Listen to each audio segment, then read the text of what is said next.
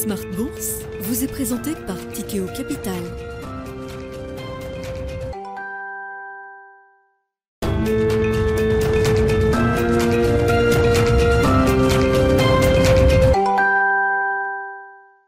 C'est reparti pour Smart Bourse, votre double dose quotidienne de marché en direct sur Bismart. Chaque jour à la mi-journée, 12h30, 13h. Et en fin d'après-midi, la grande édition pendant une heure à partir de 17h en direct, rediffusée à 20h sur Bismart TV. Émission que vous retrouvez chaque jour en replay sur bismart.fr et en podcast sur l'ensemble de vos plateformes. Au sommaire de cette euh, édition ce soir, on reviendra évidemment sur euh, les mouvements sauvages sur les marchés depuis euh, quelques heures et quelques jours maintenant.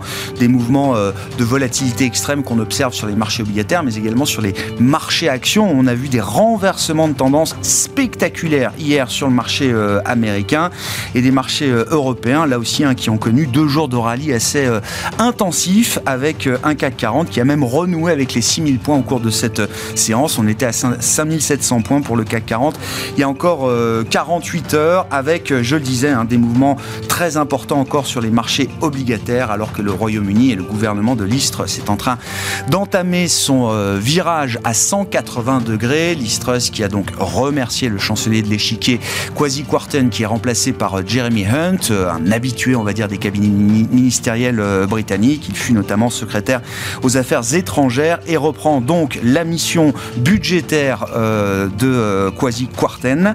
Et puis Listrus également qui s'est exprimé rapidement devant la presse en quelques minutes pour effectivement confirmer un début de virage euh, budgétaire avec le maintien au final de l'augmentation de l'impôt sur les sociétés au Royaume-Uni qui était prévu par le gouvernement précédent de Boris Johnson que l'Istrus a voulu annuler et qu'elle va finalement maintenir. Le taux d'imposition passera donc pour les entreprises britanniques de 19 à 25% l'an prochain, ce qui permet quand même de sécuriser environ 18 milliards de pounds de recettes fiscales dans euh, le euh, projet budgétaire pour 2023. L'ensemble du euh, budget et de la stratégie budgétaire sera présenté le 31 octobre au Royaume-Uni. Voilà pour la situation du jour sur les marchés. Nous discuterons de tout cela évidemment avec nos invités de Planète Marché dans un instant. Et puis dans le dernier quart d'heure, place au trophée de l'innovation, cérémonie qui euh, se tiendra le 20 octobre prochain à Paris. Bismart est partenaire de cet événement qui est lancé par la Banque Postale Asset Management et euh, une de ses filiales de gestion d'actifs, Tocqueville Finance. Vous pourrez voir ou revoir la présidente du directoire de la Banque Postale Asset Management et le directeur des investissements de Tocqueville Finance qui étaient avec nous à la mi-journée pour euh, évoquer ces trophées d'innovation. Le but est de mettre en lumière le secteur de la fintech française. Quel est l'intérêt stratégique du secteur de la fintech, notamment pour des sociétés de gestion d'actifs? Nous en parlerons donc à 17h45 dans le dernier quart d'heure de Smart Bourse.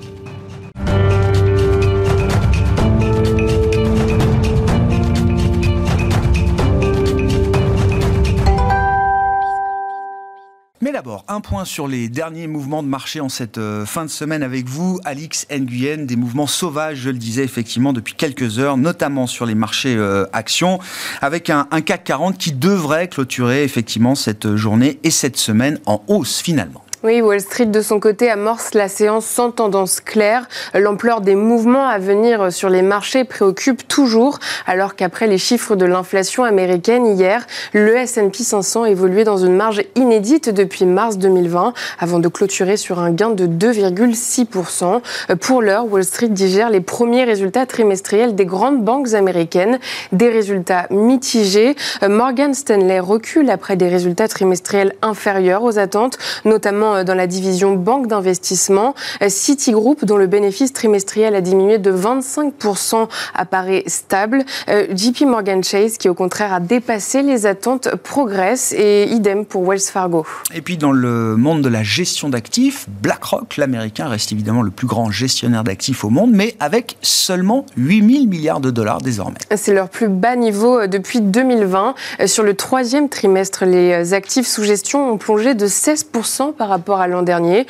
Une chute simultanée à celle des marchés boursiers et obligataires. Au troisième trimestre, la collecte nette totale a ralenti à 17 milliards de dollars contre 176 milliards au premier semestre. Les investisseurs ont notamment retiré près de 40 milliards de dollars d'actifs des fonds monétaires de BlackRock et 29 milliards des fonds actions. Les fonds obligataires ont quant à eux collecté plus de 90 milliards. Et puis du côté des statistiques économiques, le chiffre du jour était celui des ventes au détail aux États-Unis pour le mois de septembre qui ressortent stables d'un mois sur l'autre. Oui, compte une hausse attendue de 0,2%. Hors automobile, elles ont rebondi de 0,1%. Toujours aux États-Unis, le moral des ménages s'améliore. L'indice de confiance du consommateur mesuré par l'Université du Michigan est ressorti en première estimation à 59,8 en octobre. On termine avec l'agenda. La semaine prochaine sera chargée en publication au sein du CAC 40. Lundi, il y aura en revanche une statistique américaine seulement et les résultats de Bank of America.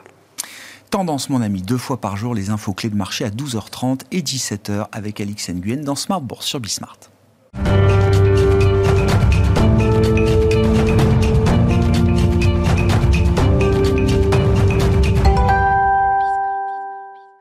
Trois invités avec nous chaque soir pour décrypter les mouvements de la planète marché, des mouvements sauvages, comme je le disais en introduction depuis euh, quelques heures et quelques jours euh, maintenant. Benoît Vesco est avec nous, directeur des investissements de Mescart Hamilton Asset Management. Bonsoir Benoît. Bonsoir Grégoire. Merci d'être là. Merci à Alain Dubrul de nous accompagner également ce soir. Bonsoir Alain. Bonsoir Grégoire. directeur de la gestion de Claresco et Alexandre Taïeb est avec nous également en plateau. Bonsoir Alexandre. Bonsoir Grégoire. Ravi de vous retrouver. Vous êtes euh, gérant chez Sycomore Asset Management. commençons avec la situation euh, britannique, hein, qui est une séquence qu'on suit euh, jour après jour, voire heure après heure, si on veut rester au courant de ce qui se passe au Royaume-Uni euh, aujourd'hui. Alexandre, tout est bien qui finit bien. Je ne suis pas sûr qu'on puisse dire ça à ce stade, mais est-ce que le début de virage budgétaire annoncé par l'Istrus, le renvoi du chancelier de l'échiquier le jour d'ailleurs où la Banque d'Angleterre va arrêter son programme d'achat d'urgence d'obligations euh, britanniques. Est-ce que ça permet quand même d'imaginer que le Royaume-Uni puisse repartir sur une base un peu plus constructive, notamment dans sa discussion avec les marchés, les investisseurs? On l'espère, mais il reste quand même beaucoup de points d'interrogation. Donc euh, sur le tout est bien qui finit bien, on va dire que tout n'est pas fini. euh, on va se donner rendez-vous euh, fin octobre pour le nouveau plan budgétaire. Il faudra pas se tromper parce que là, c'est le poste de l'Istrus qui est en jeu. Euh, elle est déjà dans un marasme pas possible avec une crédibilité qui est à zéro au bout de 35-36 jours de, mm. à la tête du, UK. Euh, le premier pas a été franchi, c'est-à-dire que euh, le U-turn complet sur les impôts sur les sociétés a été fait. Donc on fait le choix finalement d'être plus raisonnable et surtout, alors peut-être celui qui a gagné, c'est le marché finalement ah. là-dedans, euh, parce que le marché a envoyé un message en disant attention à n'importe quel pays, vous ne pouvez pas envoyer un plan de relance sans savoir exactement comment il est financé. Mm. Euh, et ça, c'est probablement la conclusion la plus positive que je peux avoir, c'est-à-dire que ça donne un exemple très fort pour beaucoup de pays. Euh, et on le voit alors il y a évidemment des déséquilibres entre euh, les banques centrales et les États. Les banques centrales qui sont là pour réduire l'inflation, les États qui sont en train de pousser pour essayer de maintenir la croissance, sauf qu'on ne peut pas avoir de la croissance sans inflation aujourd'hui. Donc on a ce déséquilibre-là. Euh, maintenant, tant que les plans de relance sont correctement euh, budgétés, il euh, n'y a pas de problème. Et en fait, le point d'interrogation que j'avais, en tout cas personnellement, depuis quelque temps, c'est euh, ce qu'allait faire Mélanie en Italie euh, suite à son élection. Alors, elle a déjà du mal à former un gouvernement, mais elle devrait réussir à le faire. Après, c'était le plan qu'elle allait présenter. Et je pense qu'elle-même a retenu la leçon. Donc ça, c'est quand même un gros positif. On, a vu, on n'a pas encore la nomination du gouvernement italien, mais on a tous entendu ou lu qu'elle cherchait évidemment un ministre des Finances le plus crédible possible, quitte à peut-être euh, euh, essayer de garder Daniele Franco, qui est aujourd'hui le ministre des Finances du gouvernement euh, ex-Draghi, un ancien de la Banque d'Italie, voire peut-être Fabio Banetta, qui est lui-même aujourd'hui membre du directoire de la Banque Centrale Européenne.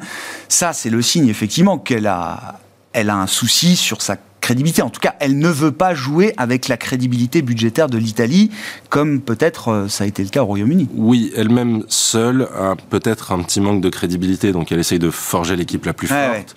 Euh, après, euh, je, pense qu'elle va présenter un plan de, relance ou de, ou de soutenabilité beaucoup plus mesuré d'une part, et d'autre part, il faut quand même voir que la situation, euh, notamment en termes d'excédent en Italie par rapport au UK, est quand même bien meilleure. Bien sûr. en fait, son but, je pense à Mélanie aujourd'hui, c'est d'avoir une coalition de droite forte, pas d'extrême droite, de mmh. droite libérale, mmh. euh, et de la faire réussir. Mmh. Les seules coalitions de droite qu'on a eues en Italie, c'est Berlusconi 1, 2, 3. Donc euh, elle va essayer de changer ça et de redorer un peu le blason de cette coalition de droite.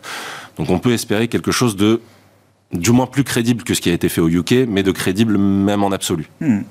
Ouais, très intéressant, effectivement. Euh, comment, euh, comment vous avez vécu cette, cette séquence britannique jusqu'à présent, euh, Benoît? Est-ce que l'histoire se, se clarifie aujourd'hui ou est-ce qu'on est encore loin d'avoir vu toutes les conséquences et tiré tous les enseignements de ce qui se passe au Royaume-Uni aujourd'hui? Oui, on a, on a encore sûrement quelques épisodes de volatilité. Hein. C'est clair que il nous manque encore des éléments. Hein. Le, programme n'est pas encore là, aux côtés du gouvernement anglais. Et puis, avec le sentiment qu'il faudra qu'il soit encore plus crédible que ce qu'il n'aurait pu dû être normalement pour pouvoir donner des gages de, rigueur au, marché qui va être sûrement plus exigeant.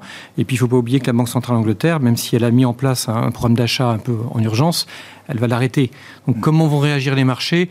Euh, sûrement en, essayant de mettre, un peu de pression et en essayant de tester un peu euh, pour montrer qu'ils sont, qu'ils sont présents. Mais là, je rejoins tout à fait les commentaires précédents. C'est-à-dire qu'il y a quand même un message adressé au gouvernement qui est assez fort euh, et qui permet de dire voilà, euh, il n'y aura plus de quantitative easing du côté des banques centrales. Donc ce soutien à tout prix des banques centrales, il n'est plus là. Donc on ne peut plus accepter de dérapage et de finances euh, sans rigueur euh, qui, ne sont plus, tenables. Euh, ça marche effectivement pour l'Italie, ça marche aussi pour la France à mon avis, parce que si le gouvernement français veut à tout prix faire des réformes de retraite, c'est pour pouvoir dire aussi au marché, il est possible de réformer en France, même si c'est à minima ou de manière un peu, un peu rapide. Oui, mais c'est... Alors même si c'est symbolique ou un signal politique avant tout, c'est le genre de message que le marché cherche à entendre euh, aujourd'hui. Clairement.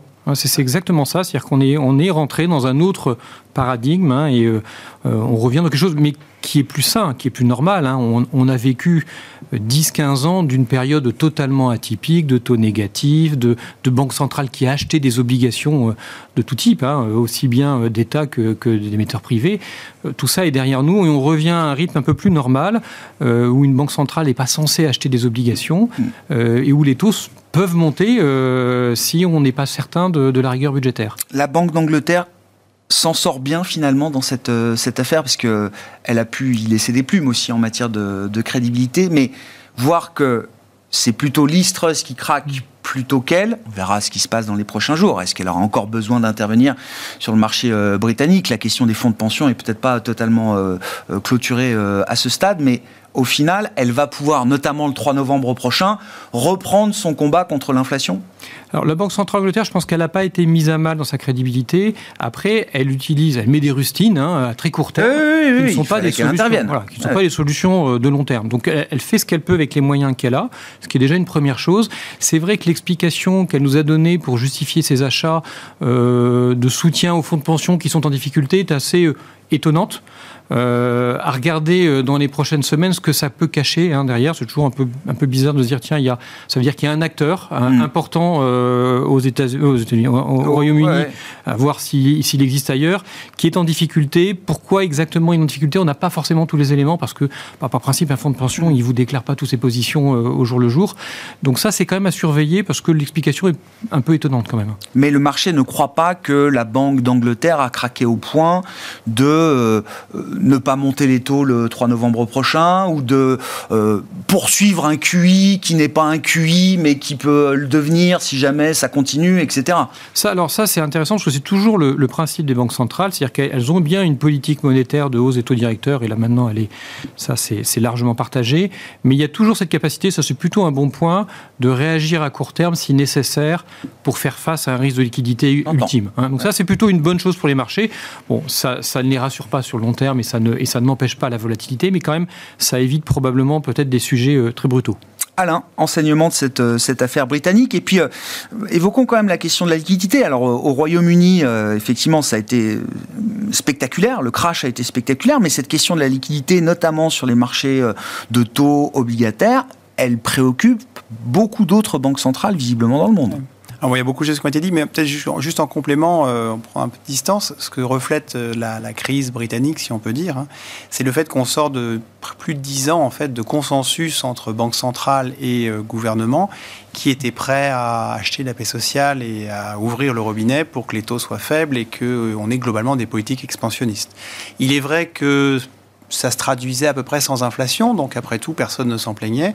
Mais maintenant que, bon, il y a eu le Covid aussi, mais maintenant que l'inflation est dans la boucle, accentuée par l'Ukraine, etc., mais l'inflation est quand même bien là, on revient en effet vers des politiques euh, des banques centrales plus euh, orthodoxes, on va dire, enfin, et remontée des taux, et donc forcément un petit un conflit plus prégnant entre des, États mmh. qui ne sont pas contents que les taux montent et en plus où, ça, où la, contrainte budgétaire par la dette redevient plus présente. Donc si effectivement, ce qu'on a vu en Angleterre, on commence à douter si les plans de relance ou si on, a, on craint que le déficit ne s'emballe, avec des taux à 3, 4, 5 l'impact n'est pas du tout le même que quand les taux étaient à zéro ou de toute façon, quand le déficit progressait, le, le service de la dette ne coûtait quasiment rien. Donc il y a un retour de la contrainte budgétaire, si on peut dire, qui forcément entraîne un antagonisme entre les banques centrales et les, États et qui incite forcément à un retour à une plus grande orthodoxie, ce qui n'a pas été le cas depuis dix ans. Donc ça se fait, c'est un accouchement qui se fait un petit peu dans la douleur, c'est normal.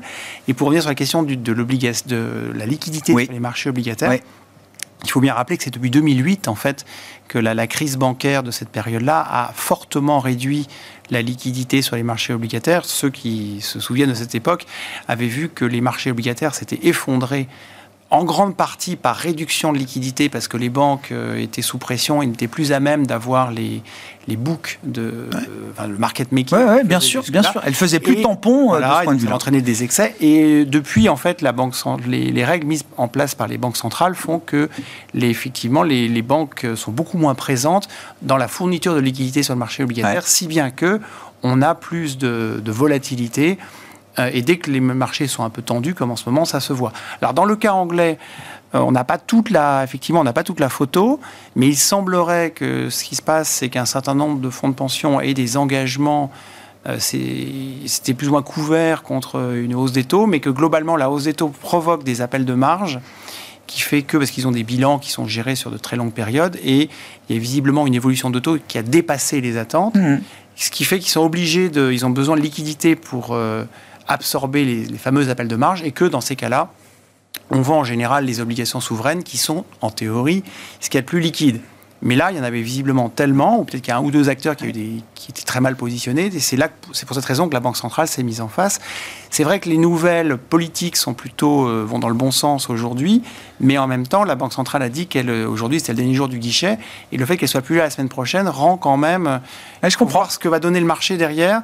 Ça pas, pas évident que le, le, le, le, U-turn politique soit suffisant sur le plan technique pour euh, ramener un calme, une stabilité sur le marché du gilt. Des États qui en font qu'à leur tête malgré les banques centrales, il y en a un, c'est la Turquie. Hein qui baisse ses taux alors que tout va très mal, bon, ça se traduit par une hyperinflation, euh, c'est le drame. Je ne pense pas qu'on on n'espère pas ça en Europe. Il faut quand même noter qu'au Royaume-Uni, on a bien eu l'exemple du Brexit, hein, ils sont tout seuls. Et ben, les marchés les mettent sous pression. En Europe, on peut dire d'une certaine façon, on a quand même encore une possible complaisance liée au fait qu'on soit tous unis, qu'on a l'Allemagne qui nous soutient malgré tout. Mais en effet, comme ça a été dit, l'Italie a quand même compris le message et ne peut pas tout se permettre. Et même la France, qui, quand on regarde les trajectoires budgétaires, est quand même la pire d'Europe maintenant. Hein. On vise moins 5%, 5, 5 des budgétaires pour les trois prochaines années. on est de loin les plus mauvais élèves. Il y a un moment, il va falloir qu'on améliore ça. C'est pas tenable. Donc attention, à court terme, on est bien protégé. Oui, j'entends. Le marché peut faire crédit à court terme, mais il euh, faudra quand même être rigoureux et sérieux sur euh, la soutenabilité, comme on dit. mais dans un premier temps, le, le matelas européen nous protège. Et dans le cadre de l'Italie, il faut voir que euh, bon, là, finalement, effectivement, la, la, la, Banque d'Angleterre a gagné, si on peut dire, enfin c'est sur tous les marchés, mais dans le cadre des mécanismes européens, l'Italie est bien consciente qu'il y a un énorme, comme un très gros plan de relance européen dont bénéficie l'Italie forcément, qu'il y a aussi des mécanismes pour soutenir les banques.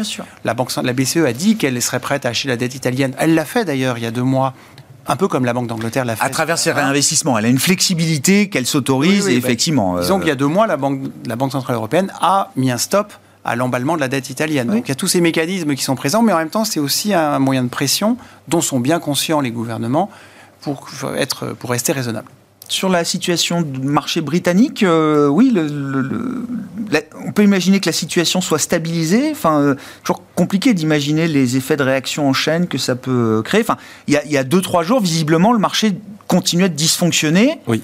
Euh, Andrew Bailey a réaffirmé que la deadline c'était ce soir, là, ce vendredi 14 octobre. Est-ce que les, comme il disait, est-ce que les fonds de pension ont eu le temps de get this done, comme euh, le demandait le gouverneur Bailey il y a trois jours? Je ne suis pas sûr euh, qu'ils aient vendu tout ce qu'ils pouvaient vendre, hein, euh, comme, ça a été annoncé.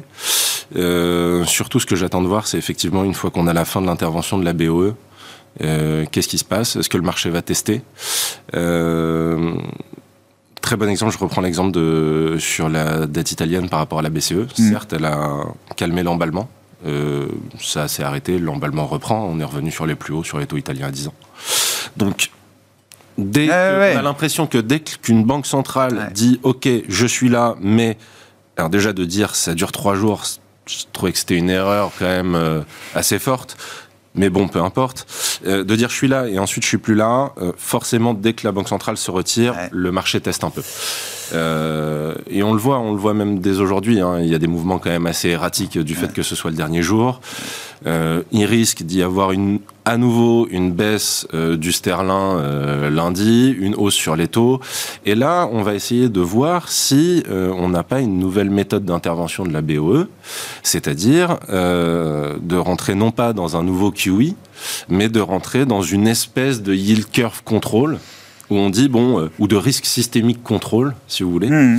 euh, ou dès que ça va pas hop j'interviens le chemin c'est le resserrement mais par contre dès qu'il y a quelque chose qui va pas j'interviens euh, Des interventions un peu commando quoi exactement il y avait quand même d'autres moyens de le faire que d'acheter du gilt pour remettre de la liquidité dans le marché. Hmm. Euh, ça se fait assez vite, la Fed l'a déjà fait par le passé. Euh, donc voilà, à, à, voir ce qu'elle va faire, mais je, j'ai en tout cas le sentiment pour l'instant que le chemin c'est le resserrement, mais après dès qu'il se passe quelque chose, la BO pour l'instant navigue un peu à vue. Mais ça veut dire que le marché va vouloir tester effectivement tous les, les, outils de gestion de crise des, euh, des, banques centrales. Ça veut dire que, par exemple, l'outil anti-fragmentation de la Banque Centrale Européenne, le TPI qui a été dévoilé en juillet, tout le monde disait c'est le genre d'outil que personne n'a envie d'utiliser. Et d'ailleurs, euh, c'est peut-être même l'annonce de cet outil qui permet de dire qu'on ne l'utilisera pas, puisque cet outil existe, euh, l'OMT n'a jamais été utilisé, etc., etc. Là, peut-être que le, monde a changé de ce point de vue-là, et que peut-être ces outils-là, il faudra quand même les utiliser à un moment. Alors, sur la zone euro, euh, c'est un petit peu différent, parce que euh, le test, disons, a pas mal duré. Pour l'instant, la BCE ne bouge pas. Mm. Euh, ça reste sur des niveaux élevés euh, pour tout ce qui est euh, taux, taux à 10 ans. On reste sur les plus hauts depuis plus de 10 ans maintenant. je dis que la zone euro est dans une situation différente parce qu'il ne faut pas oublier, alors le, le UK c'est un peu aussi comme ça, mais il y a une crise énergétique qui arrive, ah extrêmement forte. Donc en fait, la BCE finalement n'aura pas tellement à faire le choix de est-ce que j'interviens ou pas, est-ce que je privilégie récession ou inflation. La récession, la récession va, arriver avant qu'elle ait ce choix à faire. D'accord. Euh, la BOE aujourd'hui est face à ce dilemme récession-inflation beaucoup plus que la BCE. Donc, euh, donc pour répondre à votre question plus directement, euh, la stabilité, je ne l'attends pas à court terme sur le marché britannique. Je comprends. Ouais, je comprends. Et on est dans une situation un peu mieux protégée aujourd'hui de ce point de vue-là euh, en Europe. Non? Oui, oui, oui, si. En, si, en termes de, en termes de liquidité, aujourd'hui, on est un petit peu plus, un petit peu plus protégé. En termes de stabilité du marché aussi, mais encore une fois, la situation économique risque d'être plus, plus compliquée. Bon, du côté de la Fed, euh, là aussi, ça a été quand même le chiffre de la semaine. Euh, une inflation qui reste euh, chaude, trop chaude encore, malgré déjà 300 points de base de resserrement monétaire. ça va continuer. L'inflation est même au plus haut si on prend le, le core CPI sur un an à 6,6%. C'est au plus haut du cycle. Effectivement, puis je pense que c'est plus embêtant pour la Fed d'avoir un core CPI qui continue à monter qu'un CPI global sur lequel on pourrait dire ces éléments exceptionnels. Là, ça montre que l'inflation se diffuse dans l'ensemble de l'économie. Euh, et puis l'autre indicateur que regarde la Fed, puisque c'est ce qu'elle nous a donné comme élément, c'est le taux de chômage. On l'a eu la semaine d'avant. Euh, en fait, il, ne bouge pas, ou plutôt même, il baisse, hein, ce qui est euh, juste, totalement contraire à ce que, veut obtenir la Fed. Donc, il n'y a aucun signe qui amènerait à une inflexion de la politique de la Fed. On a même des rumeurs dans le marché d'un 100 points de base à la prochaine réunion. Alors, bon, maintenant tout est possible, hein, mais, on voit bien que de toute façon, le message de la Fed a été très clair. Hein, C'est-à-dire que euh, tant que le chômage euh, ne s'infléchit pas, euh, elle va continuer à monter ses taux directeurs de manière très régulière parce que elle a en tête hein, probablement les épisodes précédents des années 80 avec Volcker qui était quand même le grand combattant de l'inflation, qui a cru y arriver une première fois. L'inflation ayant baissé, il a, il, a, il a lâché du lest. il a relâché les efforts trop tôt. Exactement, et c'est reparti. Donc ça, je pense qu'ils ont bien ce schéma-là en tête, et ils préféreront, malheureusement pour l'économie, euh, avoir une récession euh, plutôt que de, lâcher trop vite et se retrouver à recommencer à monter les taux directeurs une deuxième fois, euh, qui, serait, qui serait effectivement un, peu dur. Donc là, je pense qu'on est vraiment... La, situation est assez claire et on va continuer à monter les taux directeurs et il faut un taux de chômage qui s'infléchit, qui commence à monter, donc une crise économique quand même aux États-Unis. Hmm. Bon, peut-être un mot également des, résultats d'entreprise. Ça a été marqueur de la semaine avec le coup d'envoi des premières publications. Donc, euh, on n'a pas du tout une photo globale euh, à ce stade. Mais euh, Alain, qu'est-ce qui vous a marqué dans les publications qu'on a pu suivre aux États-Unis, en Europe ou ailleurs hein, Les grands messages que vous retenez? Il n'y a pas encore eu grand-chose. Hein, c'est des prochaines semaines qui vont être plus parlantes. Mais donc, aujourd'hui, on a eu les banques aux États-Unis. Facialement, pas si mauvais, mais ça résiste pas dès que le marché repart, hein, comme on est en train de le voir. En Europe, ah bon, il y a eu LVMH qui témoigne quand même de la force du pricing power, de la... bien qu'en Chine, ça soit un petit peu plus lent pour des raisons qu'on peut comprendre, ça va quand même très fort. Euh, le dollar fort, ça profite aussi aux touristes américains qui viennent en Europe. Donc pour l'instant, des tendances qui restent très très fortes. Alors on peut argumenter que c'est un peu une niche parce que c'est des gens plutôt assez riches qui, sont, qui subissent beaucoup moins l'inflation aujourd'hui que les gens modestes, hein, puisque en relatif, euh, énergie ou alimentaire, ça pèse moins lourd dans leur budget. après, c'est pas que des tickets à 10, 15, 20 000 euros non plus chez Louis Vuitton. Hein. Non, mais c'est quand même petits euh, tickets de consommation en masse. Oui, mais c'est quand même la classe moyenne supérieure en global. D'accord. Plutôt les gens qui achètent des marques nationales. En... des gens qui achètent des marques nationales qui ont vu une, inflation à 7-8 et pas les gens qui achètent des premiers prix qui voient une inflation à 25 ou qui vont plus souvent à la pompe et qui, enfin bref, pour qui tout se cumule aujourd'hui. Mm. Donc effectivement, euh, tant mieux pour LVMH, mais c'est pas forcément un indicateur de l'économie globale. Non, moi ce qui m'a frappé, mais ça c'est pas des noms plus très connus, mais c'est que dans le monde des petites et moyennes valeurs, il y a quand même pas mal de sociétés qui ont sorti des résultats ou qui ont warné sur le fait que, bien que les ventes du premier semestre aient été bonnes, en fait, les marges ont été compliquées parce que les petits, les petits acteurs n'arrivent pas à répercuter immédiatement les prix, enfin l'inflation dans les prix. Donc, on a une inflation dans les coûts qui est quand même euh, qui fait mal sur pas mal de sociétés. Alors ça ne pénalise pas leur perspective. Hein. Ils espèrent bien continuer leur chiffre d'affaires, etc. Et puis ils vont finir par euh, passer ça dans les prix. Mais on sent qu'entre les grosses boîtes qui avaient peut-être plus euh, des contrats d'approvisionnement couverts, etc. Et aussi une capacité à passer leur prix. Il y a quand même les acteurs de, de et moyenne taille qui sont davantage pénalisés par l'inflation dans un premier temps. Moi, c'est ça qui m'a plutôt marqué. Et puis, le deuxième point, c'est qu'aujourd'hui, le marché s'attend quand même à des, perspectives un peu moins bonnes, mais quand elles sont vraiment moins bonnes, les sanctions sont plus fortes euh, que d'habitude. Alors, on, a aussi des phénomènes de liquidité sur le marché, hein, les petites et moyennes valeurs sont plus sensibles parce qu'il y a eu des, retraits, des rachats, mais en même temps, il y a un certain nombre de sociétés qui sont, euh, et si on, même d'ailleurs globalement, le marché commence à être sur il y a un certain nombre de valeurs qui sont à des niveaux de valorisation très intéressants. Le problème, c'est que tant qu'on est sur une dynamique de hausse des taux, euh, tout le monde est tétanisé. On voit bien l'évolution des dernières 24 heures. Hein, entre euh, hier à 16h et, aujourd'hui à 13h, le marché a pris 6%. Oui. il a d'abord chuté, oui, 6. C'est extrêmement volatile. très violent. Et en grande partie lié à l'évolution des taux d'intérêt, il faut le dire. Donc aujourd'hui, il y a une relation taux d'intérêt-marché qui, en gros, les gens ne regardent que ça. Ben, bien sûr. Et on peut dire aussi que comme il y a eu beaucoup de, gens qui ont vendu le marché, il y a beaucoup de positions euh, short, etc. En fait, le marché, il y a un certain nombre d'investisseurs qui guettent, désespérément, mais en tout cas qui guettent toute mesure possible qui serait positive. Par exemple, hier, l'inflation à 8,2 en publié ou 6,6 encore, c'était a priori pas bon.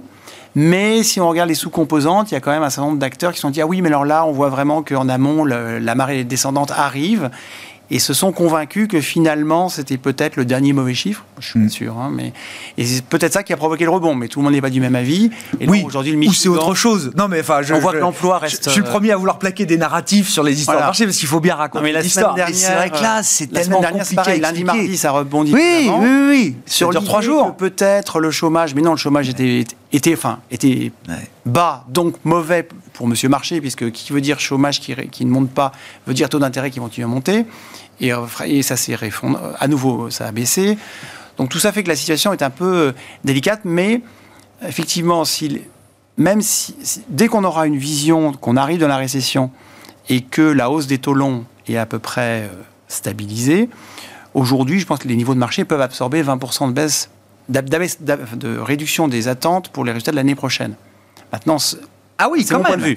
Ah oui, on peut encaisser une révision à la baisse de 20% des perspectives bénéficiaires de 2000. Elles sont à zéro, euh, grosso modo. Aujourd'hui, oui, légèrement possible. mais aujourd'hui, les multiples sont très bas mais sur des niveaux de résultats probablement trop hauts. D'accord. Et donc. Ah oui, mais ça offre quand même une sacrée marge de sécurité. J'avais pas en tête que. Bah, c'est mon point de vue. non, mais, bah, oui, mais il est, vous êtes là pour le partager, mon point de vue. Euh, bien sûr. À la différence près, à partir du moment où on pense que les taux, c'est fini. Ah oui, se stabilise. Le problème, c'est que pour eh l'instant, ben, les taux, c'est pas eh fini. Et en même temps, la baisse des résultats, elle est à venir. Donc pour l'instant, tout le monde est un peu sur la réserve. Mm. Alors maintenant, celles qui vont baisser et diviser par deux leurs résultats, elles vont quand même souffrir. Oui. Mm on, est, euh, le marché est prêt à encaisser quel type de, baisse des bénéfices euh, selon vous, euh, Benoît? Bah, Effectivement, c'est difficile toujours à, anticiper parce que quand on gagne un niveau de valorisation, notamment en Europe, on se dit bah, c'est très raisonnable et au final, on est déjà. On est passé sous les 10, j'ai vu, je crois, le PF Forward du stock 600 est passé sous les 10 à un moment. des mauvaises nouvelles. Bah oui. A priori. Maintenant, il faut, il faut quand même rester prudent parce qu'effectivement, on vient de le dire, il y a le facteur taux et on voit bien dans tout ce qu'on vient de raconter que ça n'est pas terminé. on parle de plus en plus hein, d'une inflation qui, qui reste à des niveaux élevés de manière durable. Hein, que, font les banques centrales dans ce, dans ce cas-là. Alors là, les valorisations, hein, on, peut les revoir. Et puis, il faut aussi regarder ce que font les États-Unis, hein, le, marché américain, parce que euh, on, raisonne souvent en valorisation en Europe en se rassurant, et malheureusement, on est entraîné par la baisse des marchés américains, quoi qu'il se passe, qui est quand même le marché directeur. Euh, et là, il y a, y a peut-être encore aussi euh, des sensibilités à la baisse qui peuvent arriver et qu'on n'a pas encore vraiment vues. Donc il faut, il y, a, il y, a, un niveau de valorisation qui est rassurant, c'est vrai, mais il y a des facteurs qui peuvent quand même nous entraîner un peu plus bas à court terme. Et nous, dans notre scénario, c'est qu'il y a encore peut-être des points bas qu'on n'a pas encore trouvés, ah euh, qui peuvent nous amener euh, un, tout petit peu plus loin et, bon, qui sont peut-être un catalyseur à un moment donné, mais, mais qu'on n'a peut-être pas encore vu. Ouais, ce qui est intéressant, à ce stade, on, refait des points bas sur les indices actions, mais on sent que sur ces points bas, ouais, c'est ça. On craque pas encore. Il n'y a pas de relais à la baisse qui nous entraîne beaucoup plus bas encore. On n'a pas encore l'élément qui nous ferait dire euh, qu'il y a un problème grave et qui, et qui enclenche les indices plus bas. Bon, mais, mais on vient de parler de la ah pension anglais, tout d'un coup, voilà, on nous donne une explication qu'on ne voit pas, on ne sait pas d'où elle sort. C'est typiquement ces éléments-là qui, à un mm. moment donné sur les marchés, peuvent se dire, mince, il y a quelque chose qu'on n'avait pas, un élément qu'on n'avait pas, et qui fait qu'on revoit les, le scénario à la baisse. Et là, ce serait peut-être le catalyseur qui permettrait de recréer un nouveau scénario euh, un peu différent, une nouvelle allocation d'actifs. Alors Juste sur les marchés, voir que les, les multiples ont baissé, mais en réalité, si on tient compte de la hausse des taux, ils n'ont pas tant baissé que ça. Notamment aux États-Unis, on est passé de 19 fois à 15 fois. Mais si on replugue la hausse des taux dans un DCF, etc., ils ont baissé, mais pas tant que ça. Donc si derrière on a des fortes baisses d'attente de, de, résultats, il faudra qu'on puisse déjà se projeter dans la reprise qui suit derrière. Donc il faut être prudent. Et le deuxième point, c'est que sur les taux, si on arrive en récession, normalement, on aura une désinflation plus visible et probablement euh, des taux longs qui commenceraient à baisser. Mais il faut faire attention, l'interrogation qui demeure, c'est où va atterrir l'inflation? Parce que quand on a l'Allemagne qui nous dit plus 10 cette année et plus 7 l'année prochaine, oui, on sent bien que demi, euh, il va falloir qu'après ça descende, parce que sinon, si la, nouvelle norme c'est 3-4%, et au-delà de l'Ukraine, on peut se dire euh, les gens veulent plus travailler, il y a la démographie, il y a la transition énergétique, énergétique qui fait que euh, l'énergie va coûter quand même durablement plus cher. Enfin, si on met tout ça, si on arrive à 3-4% d'inflation durable, peut-être que le 10 ans US, il va plutôt être à 5 et que le 10 ans européen, Bund ou OAT seront plutôt entre 3 et 4. Hmm. Si c'est ça la nouvelle norme dans 18 mois, les multiples ont moins de potentiel de rebond. Alexandre, justement, là, si on revient à l'idée de, où, vont se où va se stabiliser l'inflation et où vont se stabiliser les taux directeurs des, euh, banques centrales, euh, l'idée du marché, c'est que le taux terminal de la Fed est toujours 4,25, 4,50, c'est ça? Oui, ça monte parfois 4,75, c'est selon. D'accord. c'est une idée qui, qui, concentre quand même une, un degré de conviction important? Oui. Oui, d'accord. Aujourd'hui, enfin, c'est ce que le consensus voit. Ouais. Euh, maintenant, euh, il faut voir que euh, aujourd'hui, le, choix que semble faire la Fed, même si elle ne le dit pas comme ça, c'est de créer une récession. Ah si.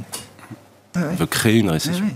bon, pour créer une récession, vous mettez vos taux directeurs quand même au moins au-dessus de l'inflation corps. Dont on parlait à 6,6% pour le mois de septembre. Voilà. Donc, on va dire qu'on prend celle dans un an, qui va tourner autour de 5, 5,5. C'est à partir de 5,5 que vous créez une récession euh, aux États-Unis. Parce que la situation économique et dans cet environnement mondial est trop bonne. Euh, il y a un marché au plein emploi, même en termes d'export. Euh, enfin, les thèmes du moment, c'est quand même industriel, militaire, énergie. Mm pas trop mal pour les États-Unis. Mm-hmm. Euh, donc la Fed, euh, maintenant, doit y aller à fond. La seule chose qui peut l'arrêter avant, c'est une détente du marché de l'emploi, qui viendrait de oui. des perspectives, je ne sais pas, très mauvaises, des entreprises qui commencent à licencier, ou un risque systémique qui concerne de près ou qui se situe aux États-Unis. J'entends. Voilà. Euh, et pas un petit craquement, un vrai gros risque systémique. C'est-à-dire que les craquements, ils sont prêts à les assumer. Ah oui, ils sont prêts à les assumer. Oui, oui. Non, non, un vrai gros risque systémique, un 2000, un 2008, oui, c'est ça. vous voulez. Oui, euh, et, et, si jamais on va effectivement vers ça, vers la création d'une récession, on peut se douter qu'il y a une autre patte de baisse à attendre sur le marché. Mhm. Néanmoins, c'est quand même euh, une question de timing, parce que l'exercice qu'on est en train de faire est quand même très difficile. Bah oui. Euh, on a l'impression qu'on est dans une phase de fine-tuning, en fait, d'une certaine Exactement. manière. On, on, se, on se projette, mais quand je parle de créer une récession, je parle déjà de fin 2023. Mhm. Là, d'ici à la fin de l'année, euh, il nous reste deux publications d'inflation de réunion de la Fed. Les deux prochaines publications d'inflation pour répondre à votre question sur l'inflation, est-ce qu'elle va se stabiliser? Il faut quand même savoir qu'on a des effets de base qui deviennent maintenant plutôt favorables à un tassement de l'inflation. Euh, bon, si elle a un discours qui reste le même, la Fed, euh, normalement, le marché a encaissé. Donc, on ne devrait pas avoir cette patte de baisse très forte là, dans les quelques semaines qui viennent. Oui, le marché est préparé à ce que sur les deux prochaines réunions au moins, le discours change pas, la stratégie soit la même, et il en faudra plus que quelques chiffres de détente euh, ou sur le marché du travail ou sur l'inflation pour que la Fed change de, change de tonalité. Complètement. Euh, oui, euh, Alain, non, vous vouliez non, non, une réaction non, je... Après, c'est les, baisses de résultats des entreprises qui vont, qui vont prendre ah le relais, mais après, c'est à quelle vie Le problème, en fait, c'est que si jamais les entreprises commencent à réviser fortement, mais que l'inflation pour un certain nombre de raisons, euh, perdure parce que elle arrive, avec, enfin finalement, le, notamment les prix à la consommation, ça arrive avec pas mal de retard par rapport. Mmh. On, ça fait quand même depuis le mois de juin que on peut observer que les prix du fret maritime, euh, que même le pétrole, en amont, ça baisse. Et pour autant, le, les prix, le PPI en Allemagne en août, il a encore atteint des niveaux incroyables, mmh. à plus 40. Et même euh, mercredi, le PPI américain, même cet indicateur qui est a priori beaucoup plus en amont que le, bien sûr, consommation, bien sûr. Prêt à la production. il continuait encore à monter un peu. Donc euh, le, problème, c'est que pour qu'on arrive... Les effets d'inertie. Pour la Banque centrale, c'est surtout les prix à la consommation qui importent, parce que c'est ceux que le consommateur et le salarié voient. Donc c'est aussi ça qui alimente les, négociations salariales. Et je crains que l'effet de vague fait qu'entre finalement l'économie pourra, pourra, déjà avoir fortement commencé à ralentir alors que l'inflation telle que perçue bien sûr sera encore retardée et c'est entre les deux qu'on pourra avoir un moment un peu compliqué au niveau marché. Bon justement qu'est-ce qu'on fait? Donc c'est un peu trop tôt pour les actions, c'est ce que je comprends, ce que de, oui, discours vous on portiez, peut, on peut toujours avoir euh, le petit mouvement de fin d'année, le petit de fin d'année qui fait plaisir à tout le monde, mais, mais il ne sera pas, euh, à notre sens, significatif. Et c'est vrai qu'à court terme, il y a une certaine prudence sur la partie action. De manière globale, euh, plutôt avoir des liquidités, hein, c'est-à-dire qu'on revient dans des marchés monétaires où les taux sont positifs. Ah oui Ça faisait longtemps. Donc, Eh avoir une poche de cash un peu plus importante que d'habitude, ben, on peut le faire maintenant. Donc il faut peut-être peut utiliser cette possibilité-là. Euh, et à notre sens, le premier moteur de performance qu'on pourra avoir à un moment donné, ça sera la partie obligataire. C'est-à-dire que généralement, traditionnellement, ce qui se passe, c'est quand on rentre vraiment en récession, là, on arrive au top des taux sur les marchés obligataires et il y a un moment donné où ça soulage les marchés obligataires qui sont quand même euh, traditionnellement dans une logique de placement refuge. On mhm. retrouve ce phénomène-là. Et là, euh, et donc on est plutôt dans cette idée de dire on peut revenir sur les marchés obligataires très progressivement. On n'a pas encore hein, ce signal-là, mais on, peut commencer à le faire parce que on retrouve des rendements sur les, obligations de très bonne qualité, euh, des rendements supérieurs à 4. On retrouve des obligations d'État, euh, la zone euro, avec des rendements. Hein, la France a fait sur le 10 ans, a fait 3. Bon, c'est des rendements qu'on n'avait plus vus depuis des dizaines d'années. Hein.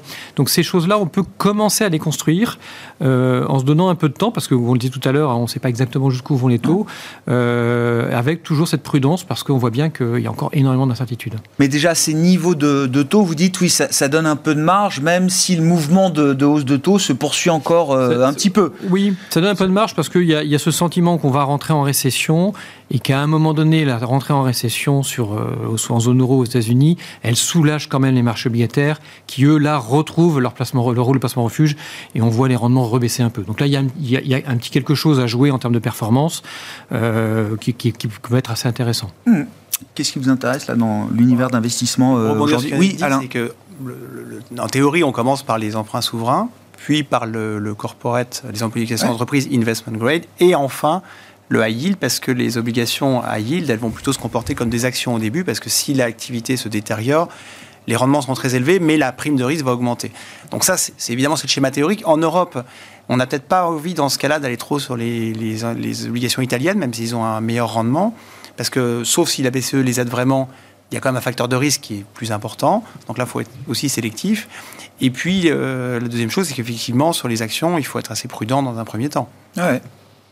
Alexandre euh, effectivement, je suis d'accord avec Tout le monde est d'accord euh, Dans le sens où je profite du cash positif. Je pense que ça s'est entendu dans mon discours. Oui, alors après, ça, ça, protège pas de l'inflation aujourd'hui quand même. Non, le rendement du monétaire. Hein, mais euh, oui, oui on voit un chiffre plus, c'est déjà bien. C'est ça. ensuite, je pense qu'effectivement, c'est pas le point d'entrée d'une vie, mais de commencer à re-rentrer sur le crédit de bonne qualité me paraît intéressant. Je pense que ça trouve euh, aujourd'hui preneur, ça trouve des acheteurs, ce qui n'est pas forcément le cas sur les taux souverains au moment d'un quantitative tightening euh, aux États-Unis hmm. qui est là et euh, pour la BCE à venir.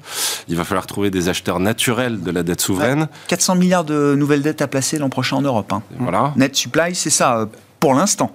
Oui, ça peut augmenter. Oui.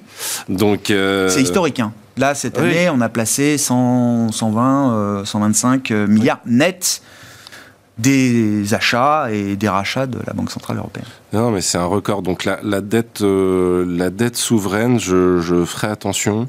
Et sur les actions, euh, si je devais être acheteur de euh, certaines actions de certains secteurs, j'irais plutôt sur des choses quand même très défensives. typiquement consommation de base, mm. qui montrent des, euh, j'allais dire, des, publications, des perspectives, jusque-là, hein, même celles qui sont passées, qui sont plutôt de bonne facture sans être brillantes. Euh, et ce dont on a besoin aujourd'hui, c'est plutôt de la visibilité. Mm. Alors, à court terme, s'il y a un rallye de marché baissier, ce qui semble à peu près se dessiner.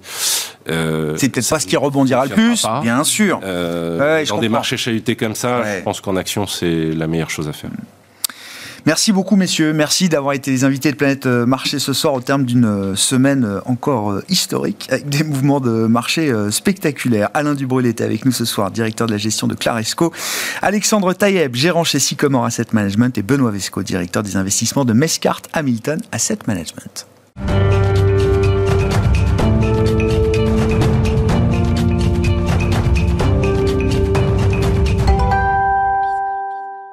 C'est le dernier quart d'heure de Smart Bourse. Chaque soir, le quart d'heure thématique. Le thème ce soir, c'est celui de l'innovation. Nous parlons de l'innovation et des fintech, même euh, plus précisément à l'occasion des trophées de l'innovation organisés par la Banque Postal Asset Management et euh, sa filiale, une de ses filiales de, gestion d'actifs spécialisée dans les small caps, Tocqueville Finance. La cérémonie se déroulera le 20 octobre prochain. Bismart est partenaire de cet euh, événement. Quatre lauréats seront primés le 20 octobre prochain dans le secteur de la fintech française.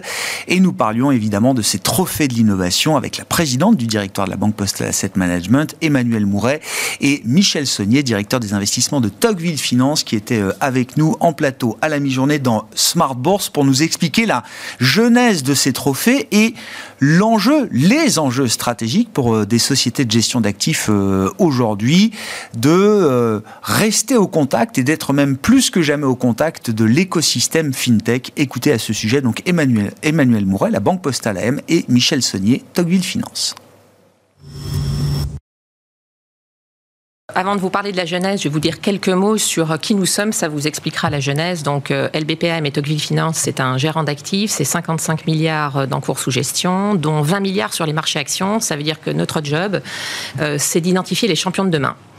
LBPAM, c'est aussi un acteur qui est très innovant hein, dans tous les secteurs de la tech. Hein. On investit sur des thèmes euh, Francis Bach, les fonds Tibi ou la santé qui promeuvent la souveraineté. Mais on appartient aussi à la banque postale et au grand pôle financier public. Euh, et ça, euh, c'est un ADN actionnarial important autour de trois thèmes. le premier, c'est la mise en avant des territoires. Le deuxième, c'est la mission d'accompagnement du développement des entreprises en France. Et le troisième, c'est la recherche constante d'innovation sur toute la chaîne. Et puis, j'ajoute à ça euh, le fait qu'LBPAM est un acteur euh, très engagé, puisque nous, de façon ambitieuse et exigeante, on s'est dit qu'on serait 100% ISR. Donc, du coup, pour en venir au fintech, on a besoin d'un écosystème qui nous aide à gérer tout ça. Et c'est pour ça qu'on a lancé les trophées de l'innovation.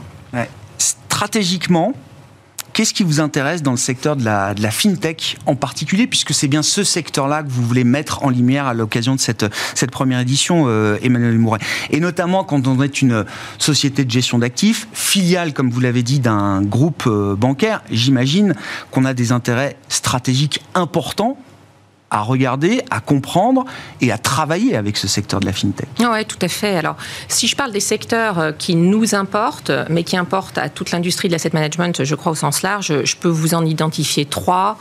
Euh, quand on a un acteur ISR comme nous, on a un sujet, c'est la data extra-financière. Mm. Et là, sur la data extra-financière, on parle d'une data qui est non structurée, qui n'est pas homogène, et il n'y a pas un seul fournisseur de données qui est capable de nous la pousser. Et c'est certain que les fintechs avec des algorithmes euh, sémantiques de compréhension du langage naturel, ça, ça vient de notre secours. Et, en l'occurrence, on travaille déjà beaucoup avec elles. Donc ça, la data, c'est un premier sujet. L'accès à la donnée, déjà. L'accès à la donnée, la structuration de la donnée, la capacité à l'injecter avec d'autres fournisseurs de données dans des outils quantitatifs qui nous permettent, nous, de scorer les 10 000 émetteurs qu'on a, euh, euh, qu'on a dans nos bases de données. Donc c'est vraiment un enjeu, la data essentielle. Le deuxième, euh, pour notre métier, je crois que c'est la digitalisation. Alors, moi, j'adore mon industrie, je suis une grande défenseur de l'industrie, mais franchement, force est de constater que le parcours client digital est peut-être pas à la hauteur de ce qu'on peut trouver dans d'autres industries. Et en plus, c'est un problème pour nous parce que la matière qu'on traite, elle est complexe, elle est aride. C'est la finance, c'est la gestion d'actifs, c'est la finance durable. Et les fintechs, elles vont nous aider à démocratiser, elles vont nous aider à expliquer avec de la gamification, avec euh, des apps attractives. Et, moi, je compte sur les fintechs pour cet exercice. Hmm. oui, il y, a, un enjeu d'éducation même euh, derrière, euh, derrière la technologie et la digitalisation. Euh. D'éducation et ça passe par l'attractivité. Le sujet est aride, donc il faut que, il faut que les, personnes aient envie de le comprendre. Et, et, pour ça, il faut qu'on les aide un peu. Et les fintechs, elles sont là pour ça, vraiment. En tout cas, je compte sur elles. Comment est-ce que vous collaborez avec cet écosystème, euh, Emmanuel? Vous avez envie de euh, laisser les, les fintechs faire leur travail et venir collaborer avec elles, euh, j'allais dire, de, manière gagnante-gagnante Vous avez envie de les avoir chez vous, à l'intérieur, d'être un acheteur naturel de fintech et de les intégrer dans la culture de l'entreprise LBPAM je crois que c'est un peu des deux. Par certains côtés, on est déjà une fintech. Pourquoi? Parce qu'on a déjà intégré des processus qui nous viennent de fintech dans nos process de gestion quotidien. Donc ça, ça a été fait, euh, par exemple, précisément sur la data extra-financière. C'est une fintech qui nous aide à intégrer les datas de 12 fournisseurs de données différentes, c'est de la data non structurée, mmh. pour que ça arrive dans cet outil de notation. Donc ça, c'est déjà nativement au sein de l'entreprise. Mais au-delà de ça, on est aussi un investisseur et un partenaire potentiel avec des fintechs à l'extérieur. Donc là, je crois que tous les modèles sont possibles. Ouais.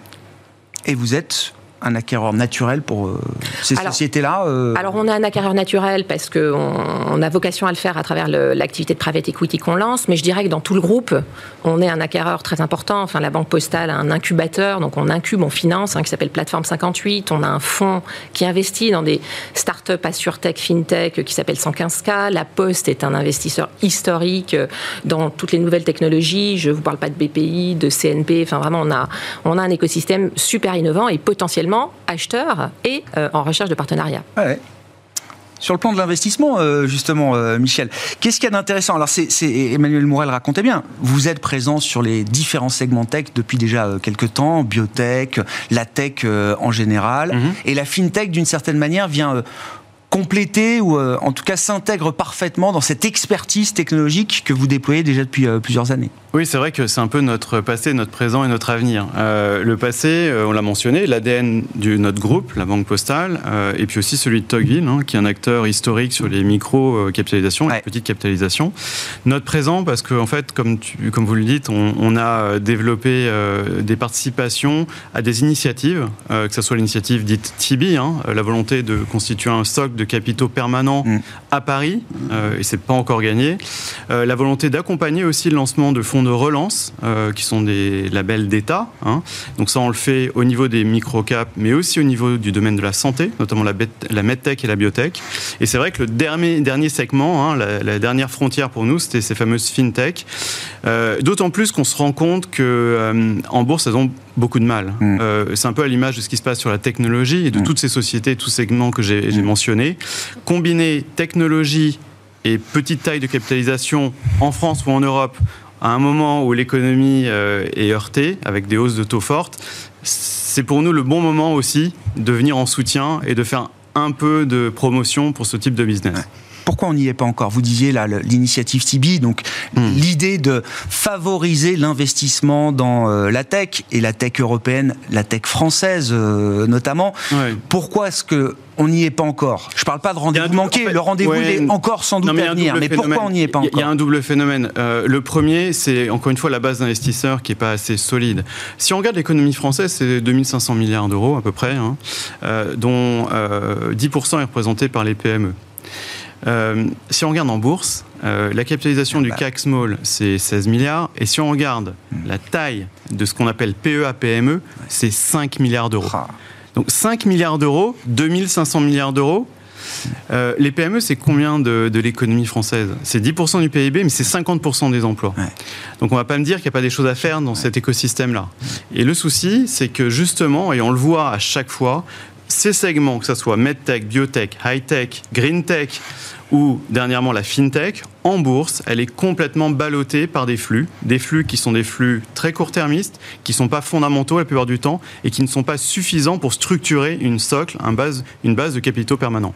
Et nous, on est là pour essayer de dire on essaye d'apporter notre pierre à l'édifice, on essaye d'accompagner les sociétés, comme le disait Emmanuel, depuis leur toute petite enfance. Alors ce qui est génial, c'est une exception, c'est quand on arrive à les accompagner depuis le début jusqu'au CAC 40, on l'a fait avec Téléperformance. Ah euh, mais les fintechs aujourd'hui, c'est quelque chose d'extrêmement euh, resserré en termes d'exposition en bourse. Et il n'y a pas de raison que l'exemple, alors Téléperformance qui est l'exemple euh, parfait, il n'y a pas de raison que ça reste euh, un cas exceptionnel ou quelques cas exceptionnels. Parce que le problème de la taille, quand même, quand on veut aller sur le marché boursier, c'est important. Euh, c'est, la bourse est peut-être pas faite pour toutes les entreprises d'une certaine manière. mais d'accord. Ben, il y, a l'histoire que je viens de mentionner de, des investisseurs, mais aussi côté des sociétés. Les entreprises, elles doivent acquérir aussi leur propre culture culture, une culture boursière, sur la façon de communiquer aux entreprises, aux banques, aux investisseurs. et c'est quelque chose qu'on a aux États-Unis, qu'on a un peu en Angleterre, mais qui est très absente du panorama européen. Apprendre à dire les choses, à préparer les investisseurs à des annonces boursières, ça c'est quelque chose sur lequel aussi on essaie de s'engager pour essayer de les éduquer, au moins les former sur ce genre de d'exercice. Et, et, juste, alors sans dévoiler évidemment, la cérémonie se déroule le 20 octobre et donc les trophées seront révélés à ce moment-là. Et je rappelle que les candidats viendront tous la semaine suivante dans Smart Bourse pour nous expliquer leurs ambitions. Mais le jury a déjà délibéré. Euh, vous avez trouvé que les jeunes qui sont venus euh, pitcher euh, devant vous, Emmanuel Mouret, ils sont à la hauteur de ce que vous attendez, vous, en tant qu'investisseur, notamment? Non, je vais le dire différemment. On a été bluffé on a été bluffé. 700 euh, fintech avaient été identifiés, 60 ont rempli un dossier hyper complet. Franchement, il fallait vouloir participer à ce trophée et gagner pour remplir le dossier. 20 ont été présélectionnés, 11 ont été interviewés. Et objectivement, ça a été compliqué. Les débats sont pas simples. Il y a un niveau de qualité sur ces fintech qui est vraiment remarquable. je, ne peux pas et je ne souhaite pas vous dévoiler tout, mais rendez-vous le 20 octobre, ah vous ne serez pas déçus. Et, et ils savent parler aux investisseurs euh, euh, pas encore. Pas encore. Il va falloir. D'accord. Non mais après, non mais, Non, mais ne, nous méprenons pas non plus. C'est un peu comme nos discussions sur la transition énergétique. C'est exactement la même chose. Si on veut créer un écosystème français, c'est aussi une dimension politique qu'il faut avoir. Et quand on voit que l'État, pour pas le citer, je peux faire de polémique, préfère donner des contrats à Google et aux autres Gafa plutôt qu'à OVH, typiquement sur la souveraineté de la donnée, c'est un peu dommage.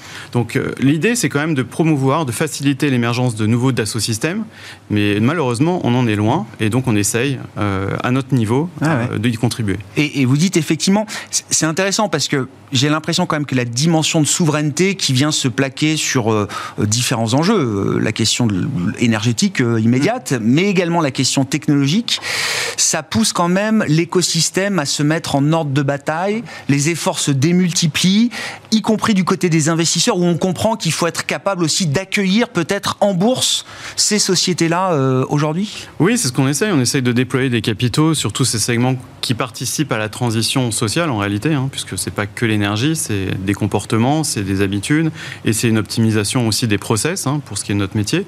Euh, on essaye de le faire, euh, mais encore une fois, il faut un alignement des intérêts de tous les acteurs et une volonté commune pour que ça fonctionne.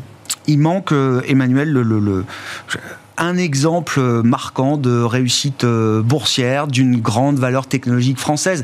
Évidemment, OVH est un grand groupe, mais sur le plan boursier, voilà, le track record n'est pas encore euh, suffisant, j'imagine, pour un certain nombre d'investisseurs pour se mm. dire, oui, allez, je mets une stratégie là-dessus, je lance un fonds là-dessus, mm. etc. Non, mais tout à fait, et c'est un de nos enjeux. Hein, ces trophées de l'innovation, en fait, c'est aussi une façon de les mettre en avant. Hein, c'est de montrer qu'on a des futures licornes, on a des entreprises qui sont. elles sont déjà là, même les licornes. Elles, sont déjà là mais elles ne sont pas en bourse. Mais je pense que la place est en train de se structurer pour offrir un écosystème qui nous permet de, les incuber, entre guillemets, du plus jeune âge jusqu'à leur offrir un tremplin en bourse. Et ensuite, on prend le relais du côté des actions cotées. Et je crois que tant qu'on est capable en France d'offrir ça, ou en Europe, hein, parce que tout ça, ça reste l'Europe, la souveraineté, je pense qu'elle est aussi européenne, européenne je pense qu'on a une, une vraie carte à jouer et une place en France qui est en train de se mettre en mouvement là-dessus. Donc moi, je suis plutôt optimiste.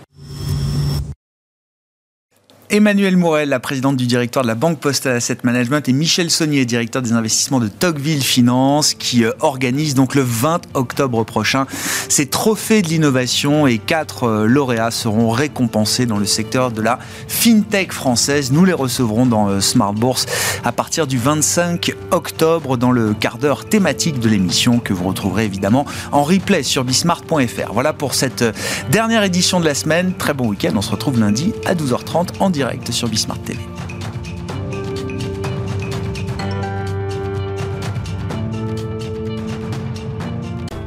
Smart Bourse vous a été présenté par Tikeo Capital.